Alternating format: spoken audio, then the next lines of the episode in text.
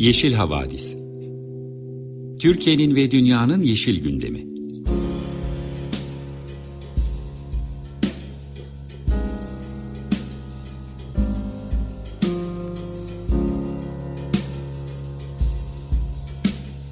Hazırlayan ve sunanlar Selin Uğurtaş ve Arca Yılmaz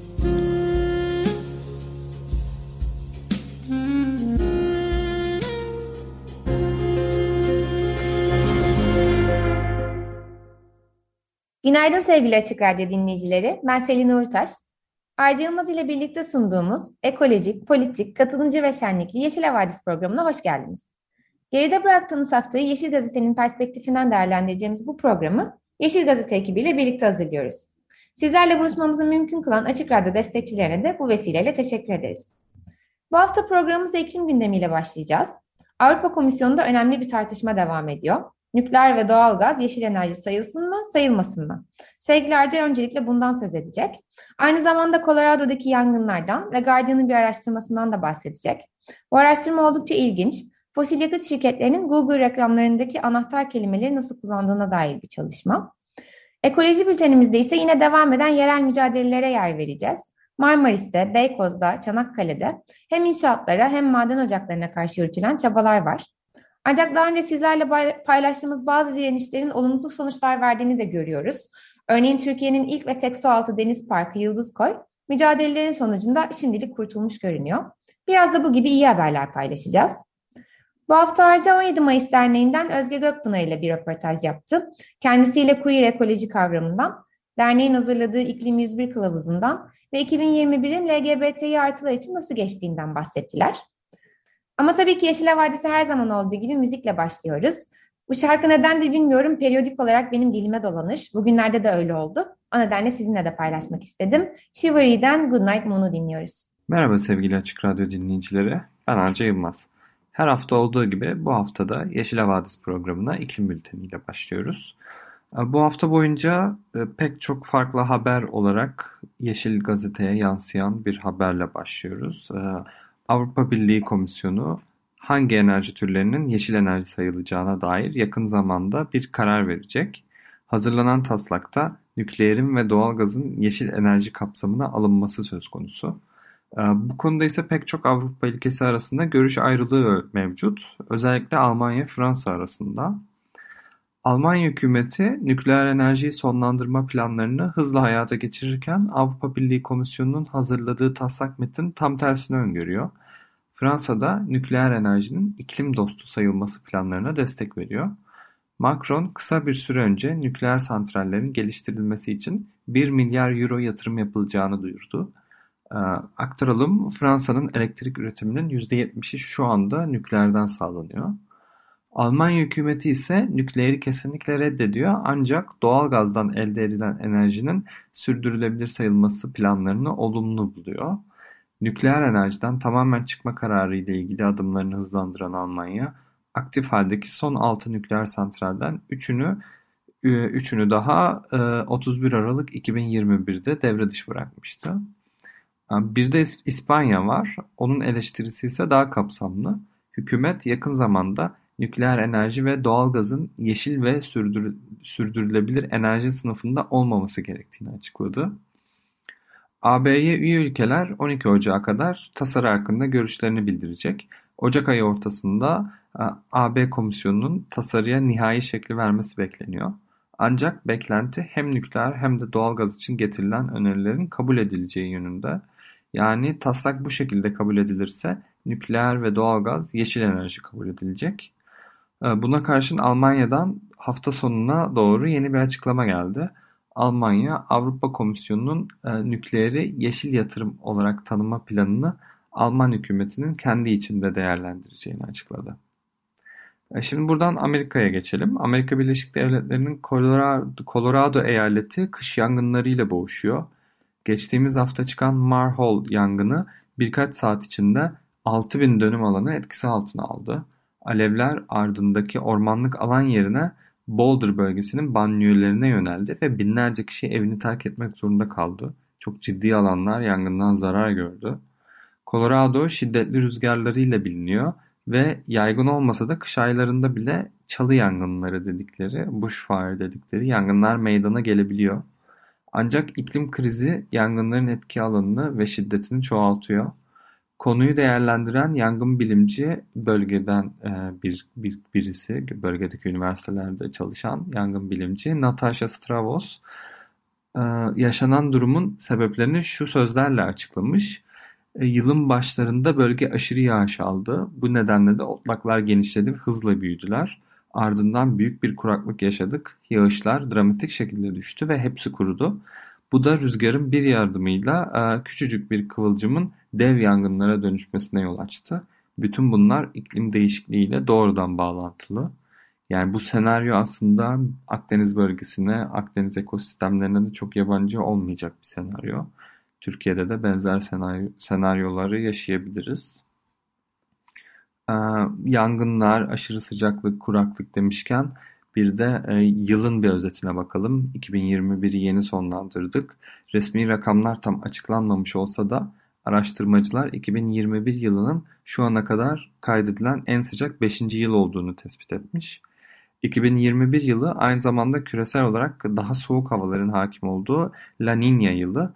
Ancak La Niña'nın soğutma etkisi artık rekorlar kırılmasına engel olamıyor. Onu da söyleyelim.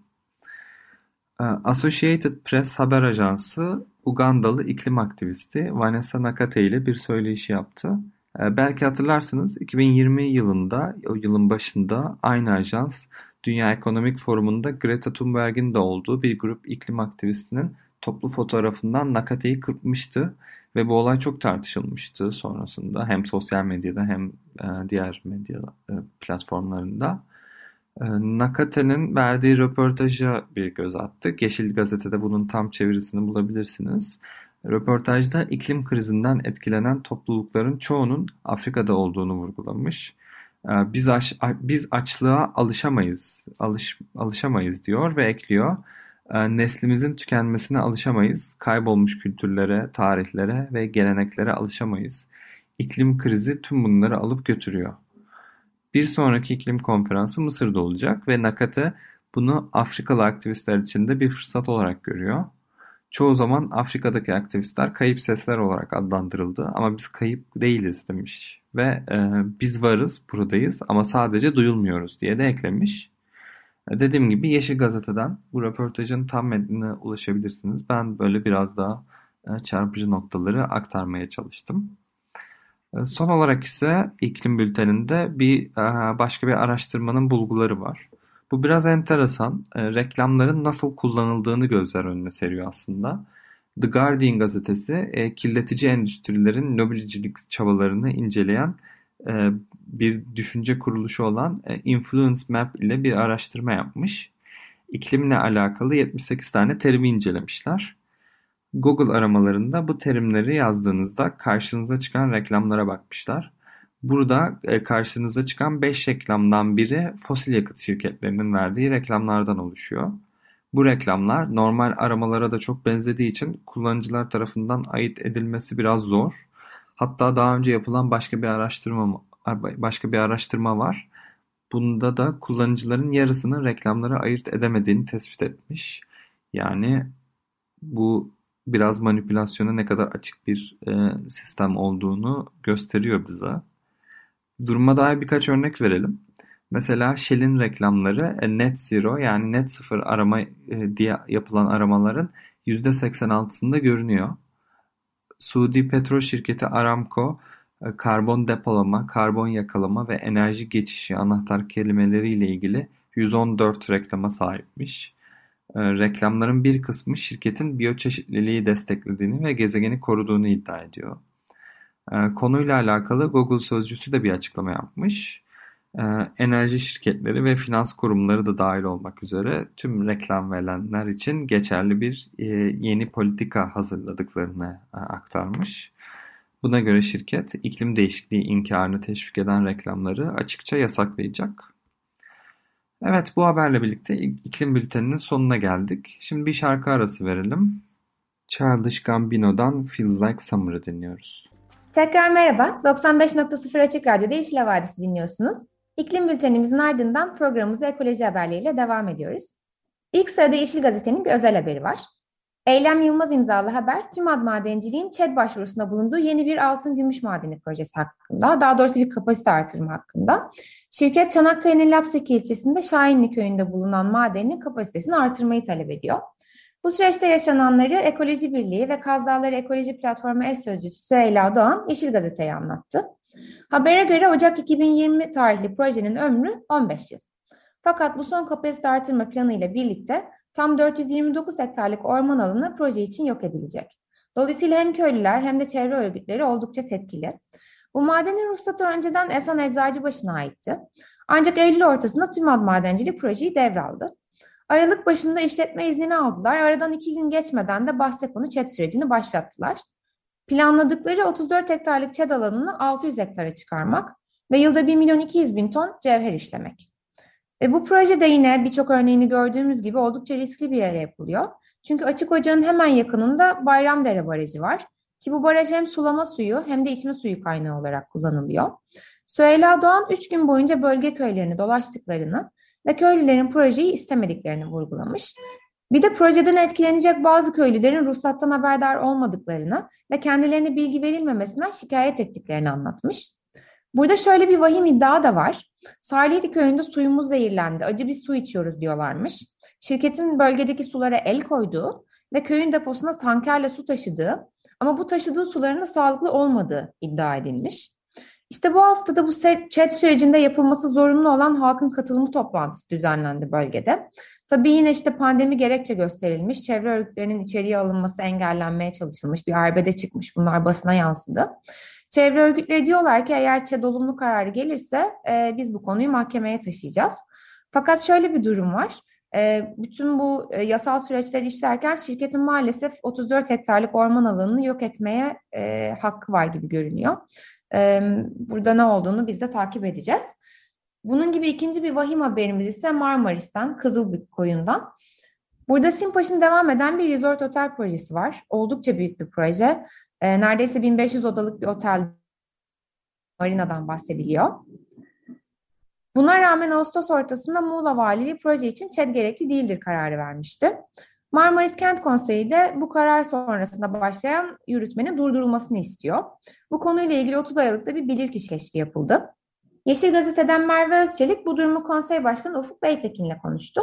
Beytekin bölgede imara aykırı 8-10 katlı binalar inşa edildiğini, heyetinde bunları gördüğünü söylemiş. Şimdi kendisine alıntılıyorum şöyle diyor. Mesela yıllardır bu dava oldu olalı hem ruhsatı veren belediyenin hem de kendilerinin şöyle bir savunması vardı. Üstüne basa basa burası milli park alanı değildir diyorlardı. O gün orada hakim burası milli park mı diye sorunca ilk önce cevap veremediler. Sonra efendim Marmaris'in tamamı milli park dediler. Evet Marmaris'in tamamı milli park. Ama bunu bile bile hem belediyesi hem şirketi burası milli park alanı değildir demişlerdi. Bunların hepsi ortaya çıktı diyor. Aynı zamanda şirketin ÇED başvurularında asla dinamit kullanmayacağını yazdığı ancak çalışmalarda dinamit kullandığı da iddia ediliyor. Bunların hep şirketin ÇED sürecinden kaçma yöntemleri olduğu iddia ediliyor. Şimdi bilirkişi heyeti gördüklerini değerlendirip mahkemeye bir rapor hazırlayacak. Nihayetinde mahkeme ya ÇED gerekli değildir diyecek, özür diliyorum ya ÇED gereklidir diyecek ya da şirketin inşaata devam etmesi yönünde karar verecek. Biz de tabii bu konudaki son gelişmeleri sizlerle paylaşacağız. Bu inşaat baskısı tabii ki e, o bölgeye özgü değil. Türkiye'nin her tarafında var. İstanbul'da da devam ediyor. Beykoz Belediyesi Gümüşsuyu ve İncirköy mahalleleri için yeni imar planları hazırlamış. Bu planlara göre bölgede Beykoz konaklarına komşu olacak 2-3 katlı lüks villalar inşa edilecek. Toplam 2 milyon metrekarelik bir alandan söz ediliyor. Ama bu işin arka planı epey ilginç. Çünkü 2015 yılında yine bu planlar hazırlanmış ve Şehir Plancıları Odası itiraz etmişti. Konuyu mahkemeye taşımışlardı. Hazırlanan bilirkişi raporu sonucunda da bu planlar 2018'de iptal edilmişti. Bilirkişi raporu da şöyle demişti. İşte bu inşaatlarla birlikte nüfusun iki katı artacağını, bunun doğal sit alanı olan bir yerde kabul edilemeyeceğini, bölgenin doğal niteliğini tehdit edeceğini söylemişti. Bunun üzerine Çevre ve Şehircilik Bakanlığı ile Beykoz Belediyesi önce İstanbul Bölge İdare Mahkemesi'ne ardından Danıştay'a gitmişlerdi. Fakat ikisinden de istedikleri sonucu alamamışlardı. Şimdi ne oldu derseniz, bir günde yer alan habere göre bakan ikinci kez imar planı hazırladı ve ek nüfus talebinde ısrarcı görünüyor. Sırada Antalya'dan bir haber var. Ee, yaz sonunda hatırlarsınız otellerin sahile koydukları yapıların altında kalan karate karate yumurtaları haber olmuştu. Ee, iki işletmeye oldukça komik cezalar verilmişti. Şimdi benzer bir olayın Antalya'nın Aksu ilçesinde yaşandığına dair bir haber var. Ee, burada bir Kumköy sahili var. Ee, 1.2 kilometrelik bir sahil ve geçtiğimiz Mart ayında deniz kaplumbağaları için üreme alanı ilan edilmişti. Buna karşın burada 500'den fazla derme çatma yapının olduğu söylenmiş. İşte tabii ki elektrik, su veya atık su altyapısı yok. Ama bu yapılarda bölge halkı yaz aylarını geçiriyormuş. Karate karatalar üzerine uzun yıllardır çalışan Ekolojik Araştırmalar Derneği'nin raporuna göre bu bölgede insan etkisi nedeniyle deniz kaplumbağalarının yumurtalarının bozulma oranı çok yüksek seyrediyor. Derneğin başkanı Hacettepe Üniversitesi'nden Doktor Ali Fuat Canbolat durumu şöyle anlatmış. Yine alıntılıyorum kendisinden. Diyor ki 2021'de bu kumsalda 12.159 yumurta bırakılmıştı. Bunların %56.9'u bozulmuş. O bölgede denize ulaşan yavru sayısı da %36.9. Bu çok düşük bir oran. Belek'te bu oran %45-50 civarında demiş. Can Balat özellikle yaz başlarında bu çardakların kurulumları ve tadilatları için iş makineleri ve traktörlerin alana girdiğini ve kumsalı darmadağın ettiğini anlatmış. E, şimdi deniz kaplumbağaları ile ilgili bir haberimiz daha var. E, bu da Tuğba isimli bir karette karette belki hatırlarsınız. E, Muğla'da yaralı halde bulunmuştu. Sonra Dekamer yani Deniz Kaplumbağası Araştırma Kurtarma Rehabilitasyon Merkezi'ne tedavi görmüştü. Ve İstuzu plajından denize geri bırakılmıştı. Dekamer Tuğba'ya bir de uydu takip cihazı takmıştı. Yani nerelere gittiğini takip edebiliyordu. Biz de izleyebiliyoruz bunu. E, Deha Dekamer'le bir görüşme yapmış. E, buna göre Tuğba e, aradan geçen zamanda 15 bin kilometre kat ederek Adriyatik Denizi'ne ulaşmış. E, merkeze göre Tuğba'nın yolculuğunu takip edenlerin sayısı da 6 milyona ulaşmış durumda. Dekamer'in takip ettiği 16 kaplumbağalar var, kaplumbağa var ve bu izlemeler sonucunda daha fazla veri toplamayı ve koruma faaliyetlerini güçlendirmeyi hedefliyorlar. Eğer merak ederseniz siz de Tuğba'nın yolculuğunu bu linkten izleyebilirsiniz. Ee, hem Yeşil Gazete'deki haberin altında bu link var hem de Dekamer'in sitesinden ulaşabilirsiniz. Ben baktığım zaman Hırvatistan sahilleri yakınında geziniyordu Tuğba. Ee, şimdi birkaç tane de güzel haber verelim, verelim bültenimizin sonuna doğru. Biliyorsunuz iki yazdır ciddi yangınlarla karşı karşıya kalıyoruz. Bu yaz Muğla'da yaşanan yangınlar da çok önemli bir eleştiri konusu ve hatta hepimizi isyan ettiren bir durum yangınlara havadan müdahale kapasitemizin kalmadığı gerçeğiyle yüz yüze kalmak olmuştu. Tarım ve Orman Bakanlığı nihayet yangın söndürme filosu kurmak için ihale süreci başlattığını duyurdu. Bakanlığın sosyal medya hesabında yapılan açıklamada 5 adet amfibik uçak, 5 adet büyük tanker uçak, 10 adet küçük tanker uçak ve 55 helikopterden oluşacak hava gücü için ihale süreci Savunma Sanayi Başkanlığı tarafından başlatılmıştır denmiş. Konu tabii oldukça sevindirici ve rahatlatıcı. E, ama bu konuda konuştuğumuz kıymetli uzmanların hep vurguladıkları bir nokta var. Onlar diyorlar ki bu yangınlarla çıktıktan sonra başa çıkmak çok zor. Mutlaka önlemeye ve dayanıklık, dayanıklılık kazanmaya yönelik adımların da atılması gerekli diyorlar. Dilerim bu e, önleme yönünde de gerekli adımların atıldığını paylaşırız yakın zamanda. İkinci güzel haberimiz Türkiye'nin ilk ve tek sualtı deniz parkını ev sahipliği yapan Yıldız Koy'dan. Burası sualtı zenginliğinin yanı sıra arkeolojik değeri de bulunan bir alan. Çünkü Antik İmros kentinin de merkezinde bulunuyor. Ancak Gökçeada Belediyesi ki İyi Parti yönetiminde bir belediye, arkeolojik sit alanı olan Yıldız Koyu imara açma kararı vermişti. Ciddi bir tepkiyle karşılaştı. Özellikle ada dayanışması yeni imar planına karşı durdu. Neyse ki bu plan e, Çanakkale Kültür Varlıkları Koruma Kurulu'ndan geri döndü. Ada dayanışması da bir açıklama yaptı. E, verilen karar her ne kadar nihai olmasa da sevindirici olduğunu ve 5 binlik planı iptal ettirmek ve 100 binlik planı da revize ettirmek için mücadeleye devam edeceklerini söyledi. Ordu Gölköy'de de Ordu İdare Mahkemesi HES karşıtı mücadele lehine bir karar verdi. Burada Kardelen HES'in imar değişikliği projesine karşı Ordu Çevre Derneği bir, e, ve halk bir dava başlatmışlardı.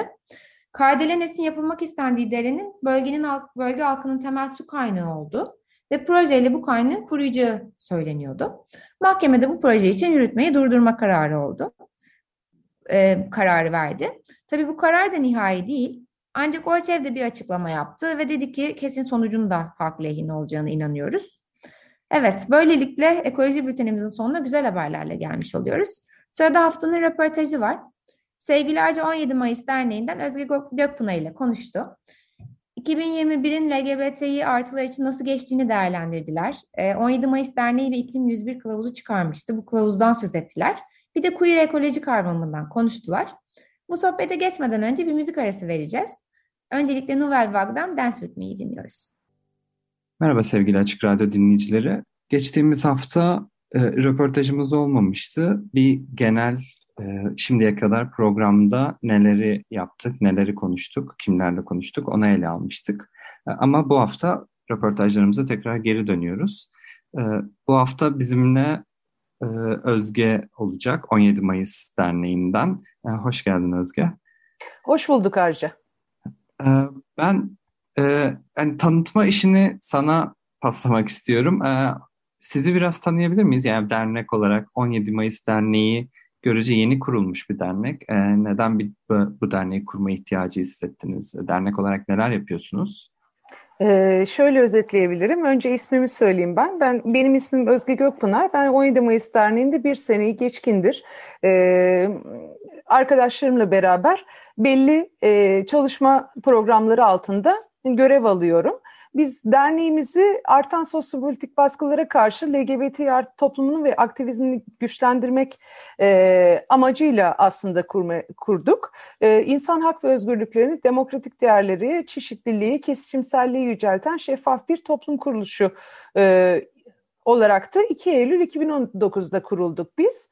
E, Kaos Gele'nin eski aktivistlerinden oluşuyoruz. Kurucularımız da bu e, alanda 15-20 yıllık deneyimi olan kişiler. E, derneğimiz bu kendi kültüründe yaşattığı uzmanlık ve tecrübeyle e, yenilikçi çalışmalar sürdürmeye çalışıyor ve bunun üzerinden de kısa sürede saygın ve bilinen bir LGBT örgüt haline geldik aslında. Temel hedefimiz LGBT artı hak sahiplerinin refahını sağlamak, e, LGBT artı topluluğunun ihtiyaçlarına cevap vermek, haklarını savunmaları konusunda Türkiye'deki LGBT artı aktivizmi e, desteklemek ve bunun üzerinden de kapasite oluşturmak. Bu kapsamda da üç ana başlıkta çalışıyoruz biz. Birincisi kapasite geliştirme ve kültürel sosyal aktiviteler programımız. İkincisi ise içerisinde psikososyal ve hukuki destek programı ile esenlik programının yer aldığı güçlendirme programımız. Üçüncüsü ise altında beş tane e, alt başlığı olan e, savunuculuk programı. Bu 5 6 5 alt başlığı da LGBT artı yaşlılık çalışmaları, HIV çalışmaları, yerel yönetimler, trans, non-binary aktivistlerin desteklenmesi ve interseks çalışmaları ve iklim çalışmaları olarak e, özetleyebiliriz. Ben de hoş geldiniz. İyi ki kuruldunuz, iyi ki varsınız diye e, giriş yapmış olayım. Çok mersi. E, biz e, genelde hani çevre mücadelelerinden kişilerle ya da işte akademisyenlerle yer verdik Yeşil Havadis programına. Ama yani yeşil politikalar sadece çevre, işte e, iklim mücadelesi değil, aslında çok daha kapsamlı hak mücadeleleri, mücadeleleri, azınlık mücadeleleri, LGBT artı mücadelelerini de kapsıyor. E, o yüzden e, bu hafta e, bir LGBT artı derneğiyle sizinle röportaj yapmak istedik. E, bu da yani yılın ikinci programı. O yüzden bir genel 2021'e dair e, fikrinizi almak istiyorum. Yani sizin gözünüzde 2021 e, LGBT LGBTİ artılar için nasıl bir yıldı? E, bunu işte pandeminin etkilerini düşünerek, mücadeleleri göz önüne alarak bir değerlendirebilir misiniz? Tabii ki. E, aslında pandemiye kadar geçen süreç de çok da parlak değildi bir OHAL dönemi yaşadık biliyorsun yani ülkemizde ve bu e, OHAL döneminde getirilen LGBT artı etkinlik yasakları e, pandemiye kadar geçen süreci e, oldukça etkiledi. Özellikle LGBT artılar ve örgütler için çok baskılayıcı bir süreç işledi.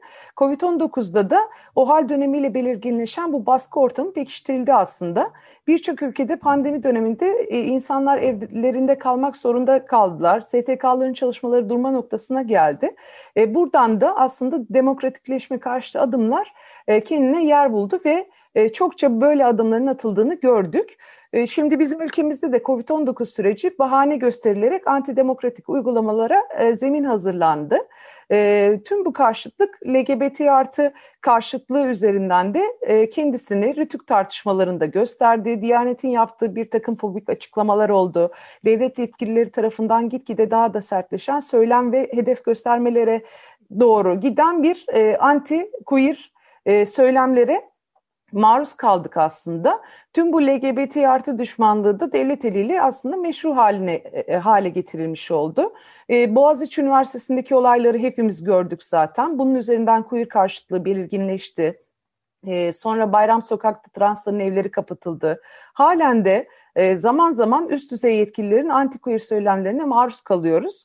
Böyle bir ortamda da LGBT topluluğunun içinde e, e, aslında e, ve tüm yaşamda da e, sosyal ortamda da görünür olamayan ve gitgide sesleri bastırılan LGBT artıların söz üretmesi için biz yılmadan çalışmaya da devam ediyoruz. Böyle özetleyebilirim pandemi çok, dönemini.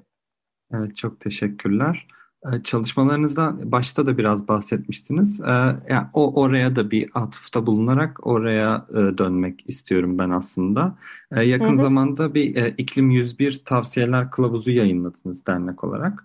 Ben de göz atma fırsatını buldum yani hani gayet kapsamlı olmuş. Elinize sağlık.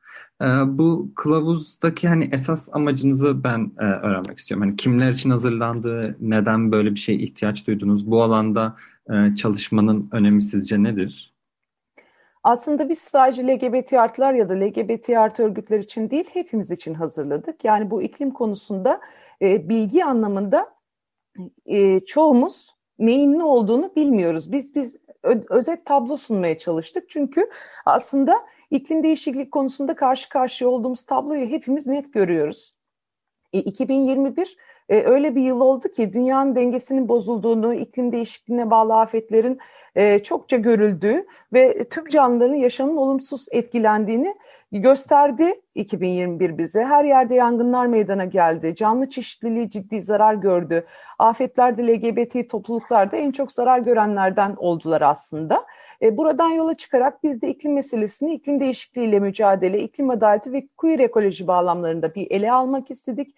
Çünkü bunun daha sürdürülebilir ve eşitlikçi bir dünya tahayyülünü beraberinde getireceğine inandık. E, bunun için de aslında şöyle bir şiarımız var bizim. Başka bir dünya her zaman mümkün fakat başka bir gezegenimiz daha yok diyoruz. E, kendimizi de bu yönde ve hareketimizi de bu yönde dönüştürmek istedik. Çünkü iklim meselesi aslında çok e, apaçık önümüzde olan bir konu. O yüzden de önce basitçe bu konuyu anlatmak, herkesi dilimiz döndüğünce bilgilendirmek ve bunun da LGBT hareketince sahiplenmesini sağlayarak savunuculuğunu yapmak istedik. O yüzden de böyle bir kılavuz hazırladık biz nacizane. Benim de yani şahsen hani en önemli bulduğum noktalardan bir tanesi bu konulardaki e, kesişimsellik yani hani e, iklim mücadelesinin e, ne kadar başka grupları da başka mücadeleleri de kapsadığı ölçüde güçlü olabiliyor hani bence de. E, bu açıdan e, değerli de buldum yani önemsiyorum ben bu tarz e, kes, kesişim noktalarını. E, siz de biraz bahsettiniz. E, en, en çok etkilenen gruplar arasında iklim krizinden e, LGBT artılar da geliyor. E, bunun etkilerini azaltmak için e, neler yapılması lazım? Hani sizin e, bakış açınızdan neler var? Daha farklı yani bildiğimiz bazı yöntemler var elbet. Ee, işte fosil yakıtların azaltılması gibi ama belki hani e, politikalar ne gibi politikalar e, önermek gerekir sizce? Ee, şimdi e, şeye bir bakmak lazım aslında. Bu e, iklim krizinin etkilediği gruplar içerisinde e, sadece LGBT artılar değil aslında tüm e, dezavantajlı grupları sayabiliriz. Ve bunun üzerinden de bir e, aktivizm yapılması gerektiğini de e, savunabiliriz. Çünkü aslında iklim değişikliğinin etkilerine karşı savunmasızlık aslında dezavantajlılık da diyebiliriz. Cinsiyet, yaş, sosyoekonomik durum, sınıf, engellilik durumu gibi bir dizi faktöre bağlı. E, yoksul kişiler, engelliler, belirli sınıflara mensup olanların başa çıkma stratejileri aslında hem sosyal normlar ve damgalanma ile hem de hareketlilik ve bilgi eksikliği ve yoksulluk nedeniyle sınırlı olabiliyor. Bu yönden de e, dezavantajlı gruplar, LGBT artılar da dahil olmak üzere iklim değişikliğinin etkilerine karşı daha savunmasız hale geliyor e, toplumsal cinsiyet rolleri ve toplumsal cinsiyete atanan sorumluluklar göz önüne alındığında aslında iklim değişikliğinin e, toplumsal cinsiyet eşitsizliği nedeniyle kadınlar ve LGBT artılar için sonuçlarının daha ağır olduğunu söylemek mümkün. E, kadınlar ve LGBT artılar genellikle daha yoksul oldukları için, e, daha az eğitim imkanına sahip olabildikleri için ve hayatlarını etkileyen ev içi karar süreçlerine dahil olmadıkları için iklim değişikliklerinden daha fazla etkileniyor ve savunmasız kalabiliyorlar. Örneğin e, şöyle söyleyebiliriz. E, mesela artan nüfus artışı kaynaklar üzerinde nasıl e, baskı oluşturuyor bunu biliyoruz. Doğal afetlerin de cinsiyete dayalı sonuçları ortaya çıkıyor. Afet esnasında erkek, erkeklere kıyasla daha fazla kadının hayatını kaybettiği istatistiklerle ortaya konmuş. Aynı şey LGBT artılar için de geçerli. Çünkü genellikle özel ihtiyaçları dile getirilmiyor ve belgelenmiyor. Bu nedenle de bu kişilerin seslerinin bastırılması aynı zamanda çevre ve kaynakların korunması konusundaki e, kapsamlı bilgilerden de yararlanamadıkları anlamına geliyor. Şimdi uluslararası taahhütler, iklim değişikliğiyle mücadele için verilen tüm bu taahhütler kimseyi geride bırakmamayı amaçlıyor ama burada tüm sesler hesaba katılmıyor. İklim değişikliği herkesi farklı şekilde e, etkiliyor aslında ve en çok ayrımcılığa uğrayanlar güvenlik hakkı, sosyal adalete erişim hakkı gibi e, haklardan faydalanması engellenen kişiler oluyor. Bunların başında da elbette ki LGBT artılar geliyor. E, bunu aslında e, çarpıcı bir şekilde göstermek için şunu söyleyebiliriz. Afetler sırasında LGBT artılar ve LGBT artı çiftler devletlerce makbul görünmedikleri için yardım desteğine de erişemiyorlar. İhtiyaçları görünmez hale geliyor bir yandan da kendi ekonomik dezavantajları afet durumunda ya da afet oluşmadan önce kendi yaşadıkları yerleri ve işleri değiş, e, işlerini değiştirmelerini engelliyor. Bir afet olmadan önce hop diye evini e, ve işini değiştiremiyorlar LGBT artılar. Ve aynı şekilde de aslında non-binary'ler de e, bundan pay alıyor. Cinsiyete özgü hizmetlere erişemiyorlar. E, acil durum barınaklarına yerleştirilemiyorlar. Barınma amaçlı yardım hizmetlerinde e, birçok farklı zorlukla karşılaşabiliyorlar. Aynı zamanda kişiler üzerinden de baktığımızda onların da ayrımcılık korkusu yaşamak üzerinden e, devletin verdiği yardım hizmetlerine erişmeleri de engellenebiliyor. Amerika'da bu son dönemde yaşanan afetlerde transların pek çok transın evsiz kaldığı belgelendi. Aynı şey bizim ülkemizde de olabilir. Zaten LGBT artılar yok sayılıyor e, Topik'in kocaman bir afet e, topu yaşadığımızı düşündüğümüzde de önümüzdeki günler ve yıllar içerisinde LGBT artıların da dışlanacağı çok açık. E, bu nedenle de e, sorduğun soruya tekrar geri dönecek olursak tüm dünyada olduğu gibi hareketin yönü de e, aslında iklim değişikliği sorununu yalnızca bir çevre ve ekonomi sorunu olarak değil de bir adalet ve eşitlik meselesi olarak ele almaya doğru evrildi. Biz de aynı şekilde bunu Türkiye'de yapalım istiyoruz. Böyle de olması gerekiyor. Çünkü insanların iklim değişikliğini önleyici biçimde davranmaması, işte bu e, iklim değişikliğinin arkasındaki tüm sebeplerin açıkçası yüzde yetmişinden şirketler sorumlu ya bu iklim değişikliğinin. E, buna karşılık biz bir söylem üretmezsek, kendimiz de bireysel dönüşüm sağlayacak böyle kolektif küresel bir hareketin içerisinde yer alamazsak, e, insan ve insan dışı varlıkların yaşamı ciddi tehlike altında olacak. E, çünkü tahminler önlem alınmazsa ve bu şirketlere dur denmezse, hunharca tüketerek biz yaşamaya devam edersek, 30 yıla erişmeden yaşam diye bir şeyin kalmayacağını gösteriyor. Biz de bu konuda elimizden geldiğince önlem almalıyız. Hem kendi bireysel yaşamımızı değiştirmeliyiz hem de bir yandan da tüm e, politik söylemlerimizi bu iklim değişikliğinin arkasındaki sorumlularla mücadeleye adayacak ve bunu da tüm canlıların e, esenliği için yapmamız gerektiğini düşünerek e, bir hareket kurgulamalıyız diye düşündük. Onun için de böyle yola çıktık aslında. İnşallah özetleyebilmişimdir Arca. Çok çok güzel oldu, çok detaylı oldu. Ya ben son bir şey de sormak istiyorum aslında. Siz raporda da e, değindiniz çok fazla yani ana akımda konuşulmayan bir nokta bence. E, queer ekoloji konusu. Yani e, işte ekofeminizmi duyuyoruz ama queer, queer ekolojinin sesini e, çok fazla duyamıyoruz gibi geliyor bana. E, sizce hani bu konuda bir queer perspektife e, ihtiyacımız hani neden var ve bu queer, queer ekoloji tanımını biraz daha açabilir misiniz? Onunla röportajı tamamlayabiliriz bence. Tabii. Önce şöyle basitçe anlatayım. Ondan sonra da detaylarından bahsederim. Aslında queer perspektife yaşamın her alanında ihtiyacımız var. Ama queer ekoloji özellikle ihtiyacımız var. Çünkü queer ekoloji geçmişten günümüze e, insanlığa atfedilen ve doğal olanla doğal olmayan arasında bir ikilik yaratan bir kapitalist sisteme karşı bir baş kaldırı aslında. Şimdi doğaya kapitalist sistem e, heteroseksüel, evli, tek eşli, geleneksel aile özellikleri gibi e, özellikler atfediyor. Aslında insanlar ve insan olmayan hayvanlar tüm çeşitliliğiyle algılanan normdan çok farklı. Queer ekoloji insan ve insan olmayan hayvanların cinselliğine, üremesine, yaşantısına insan bakış açısıyla antropomorfist, e, antropomorfist e, açıdan bakılmaması gerektiğini söylüyor. Varlıklara sistemin atfettiği ve doğal kabul edilen bakış açısıyla bakılmaması gerektiğini söylüyor. Çünkü kapitalizmin doğaya bakış açısı bizim e, kendi e, hayvan hakları aktivizmi ya da iklim aktivizmi yaparken baktığımız doğal e, bakış açısından çok farklı. Queer ekoloji tüm canlıları ve doğayı birlikte çalışan bir sistemin benzersiz parçaları olarak görmemizi istiyor. Ancak insan ve doğal e, ikili kavramlarını yaratan bir kapitalist sistem gerçekliği var. E, burada da e, doğal kelimesine yük, yüklenen bir takım iktidar unsurları var. İnsan dünyasında sistemin yarattığı bir e, doğallık durumu var Örneğin kapitalizme göre heteroseksüel olmak doğal, cis, na trans olmak doğal, güçlü, evli, tek eşli olmak, belirlenmiş toplumsal rollere göre yaşamak doğal. Cinselliğin sadece üreme ve çoğalma e, amaçlı yaşanması da doğal. Bu bağlamda doğal, insan dışındaki şeyler için bir sınıflandırma olmaktan çok aslında insanları birbirine düşürme, insanlar arası kategorize e, yarat, e, kategorizasyon yapma ve insanları bastırma ve kısıtlama aracı olarak e, kullanılıyor. Sistem bir şeye etiket ve kimlik atadığında onu hemen kısıtlamaya çalışıyor.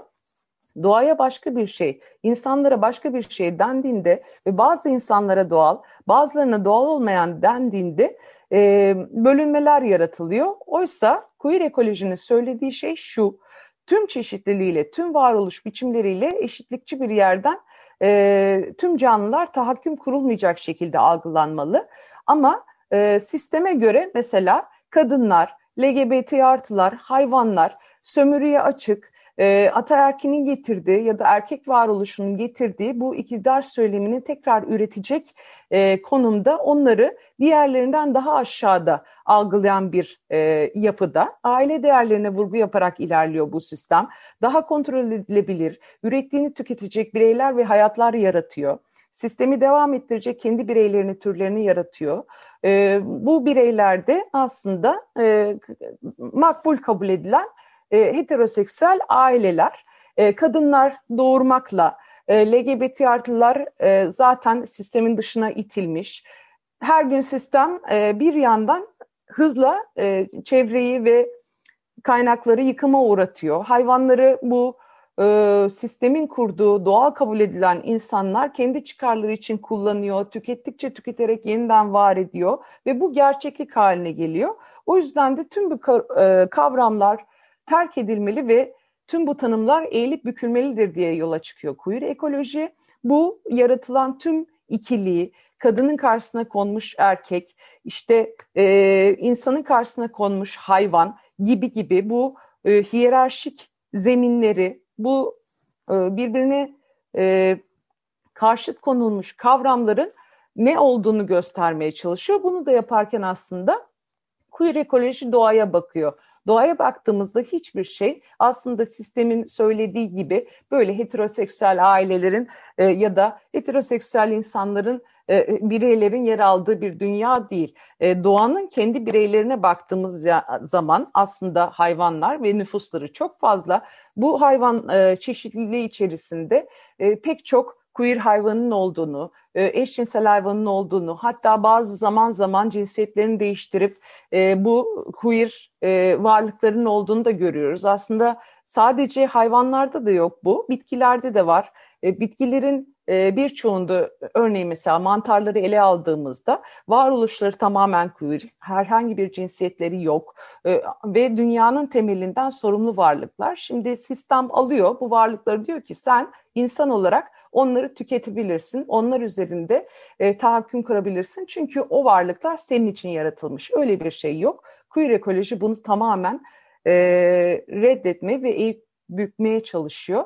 Dolayısıyla da bir şeyi gerçekleştireceksek şiarımız queer ekoloji olmalı diye düşünüyoruz biz. Kılavuzumuzda da bunu e, net bir şekilde açmaya çalıştık. Ben de dilim döndüğünce aktardım umarım. Harca. Çok çok teşekkürler. Gayet güzel oldu. Bence çok e, hani zihin açıcı da oldu e, konuşmamız. E, ben teşekkür ediyorum Özge bize vakit ayırabildiğin için. Esas ben teşekkür ederim. Çok sağ ol Harca. Çok teşekkürler. E, bu hafta 17 Mayıs Derneği'nden Özge bizdeydi. E, konuşmamızda e, hem derneği tanıdık hem 2021'in LGBTİ artılar için nasıl geçtiğini konuştuk. Aynı zamanda derneğin yakın zamanda çıkardığı İklim 101 Tavsiyeler Kılavuzu üzerine biraz söyleştik. Ve en detaylı kısmı da sanırım queer ekoloji kısmı oldu. Onun parça pinçik ederek biraz daha konuştuk, detaylarına indik. Çok teşekkürler. Şimdi bir şarkı arası vereceğiz. Ee, Sibel Beyyer'den Softly şarkısını dinleyeceğiz. Ardından Selin sizlerle olacak. Bu güzel parçanın ardından 95.0 Açık Radyo'da Yeşil Gazete'nin katkılarıyla hazırladığımız Yeşil Havadis programının sonuna geliyoruz. Bizi dinlediğiniz için çok teşekkür ederiz. Haftaya yine aynı saatte görüşmek üzere. Hoşçakalın.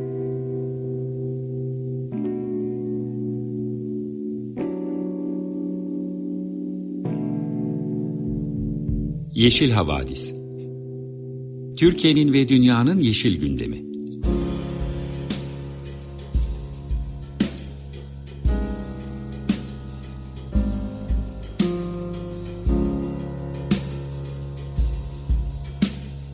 Hazırlayan ve sunanlar Selin Uğurtaş ve Arca Yılmaz